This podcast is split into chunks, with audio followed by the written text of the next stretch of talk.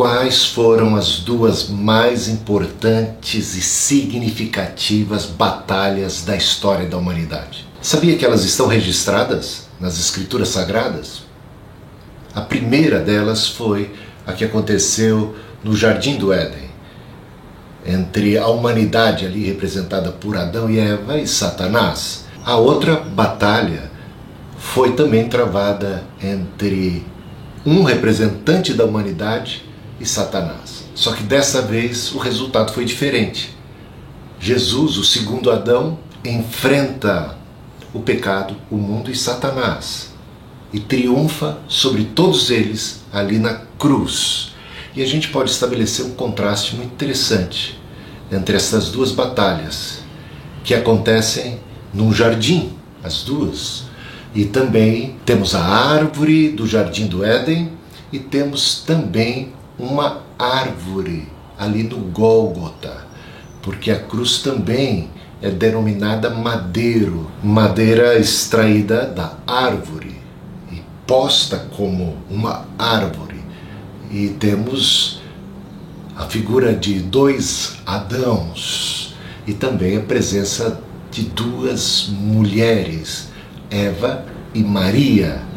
Satanás sua tentação e aprovação se, se vêem também nos dois contextos. A primeira árvore era agradável aos olhos. Na segunda árvore, tudo era feio e repulsivo. Porque Deus proibiu o homem de comer da primeira árvore, Satanás tentou de todos os modos, toda a sua artimanha, seus artifícios, para que o homem comesse do fruto daquela árvore. Agora, Deus convida os homens a comerem do fruto da segunda árvore.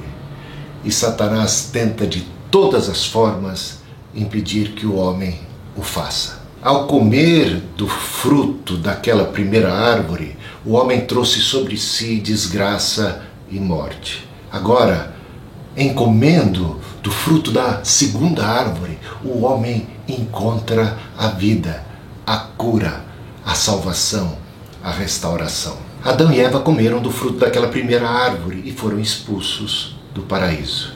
Agora, sabe aquele ladrão arrependido que voltou-se para Cristo e buscou nele socorro e ajuda? Ele ouve de nosso Senhor Jesus Cristo a promessa: hoje mesmo estarás comigo no paraíso. É interessante também notar que tanto o primeiro Adão como o segundo morreram em um jardim, em uma árvore. Tanto uma árvore como outra estavam no meio do jardim. Ambos os Adãos experimentaram a maldição, a condenação da morte.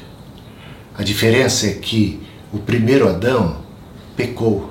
No entanto, o segundo Adão, nosso Senhor Jesus Cristo, jamais pecou. Ele não merecia tal destino. Ele ofereceu-se em sacrifício, o justo morrendo no lugar dos injustos. E nos oferece agora gratuitamente o perdão dos pecados. Ele pagou o preço, carregou sobre si os nossos pecados, promoveu grande redenção, ele tornou-se Salvador. E assim como nós todos nascemos identificados com o primeiro Adão e trazemos sobre nós as consequências do pecado e suas maldições, agora podemos nos identificar com o segundo Adão e partilhar de tudo aquilo que ele conquistou ali na cruz, a nossa redenção, a vida eterna, o perdão dos pecados, justificação, a adoção de filhos, a restauração, a reconciliação com Deus. O véu do templo se rasgou de alto a baixo. Que, e agora temos acesso pela fé, por meio de Cristo, à santa e bendita presença de Deus. Temos paz com Deus, justificados, pois, pela fé, pelos méritos de Cristo, temos paz com Deus. Temos acesso à presença e direito ao paraíso e podemos comer do fruto desta árvore bendita da cruz de Cristo, que é o fruto da vida eterna. que coisa maravilhosa nós temos. Você sabe que ali no Calvário haviam três cruzes. Uma delas, sabemos bem, a cruz do Redentor, do Salvador, daquele que estava ali justo, inocente, que ali estava como o Cordeiro de Deus que tira o pecado do mundo. Nas duas outras cruzes estavam ladrões. A diferença era que um deles se arrependeu a tempo, olhou para Cristo, creu e buscou nele salvação.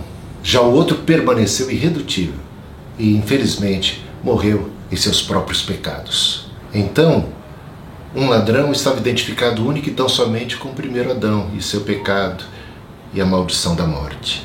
Já o segundo identificou-se a tempo com o segundo Adão e beneficiou-se pela fé do fruto bendito da vida eterna que brota ali da cruz e do sacrifício de nosso Senhor Jesus Cristo. Porque Deus amou o mundo de tal maneira que deu seu Filho unigênito, para que todo aquele que nele crê não pereça, mas tenha a vida eterna. Jesus não veio para condenar o mundo, ele veio para salvar, mas o juízo reside no fato de que a luz veio ao mundo, mas os homens amaram mais as trevas do que a luz.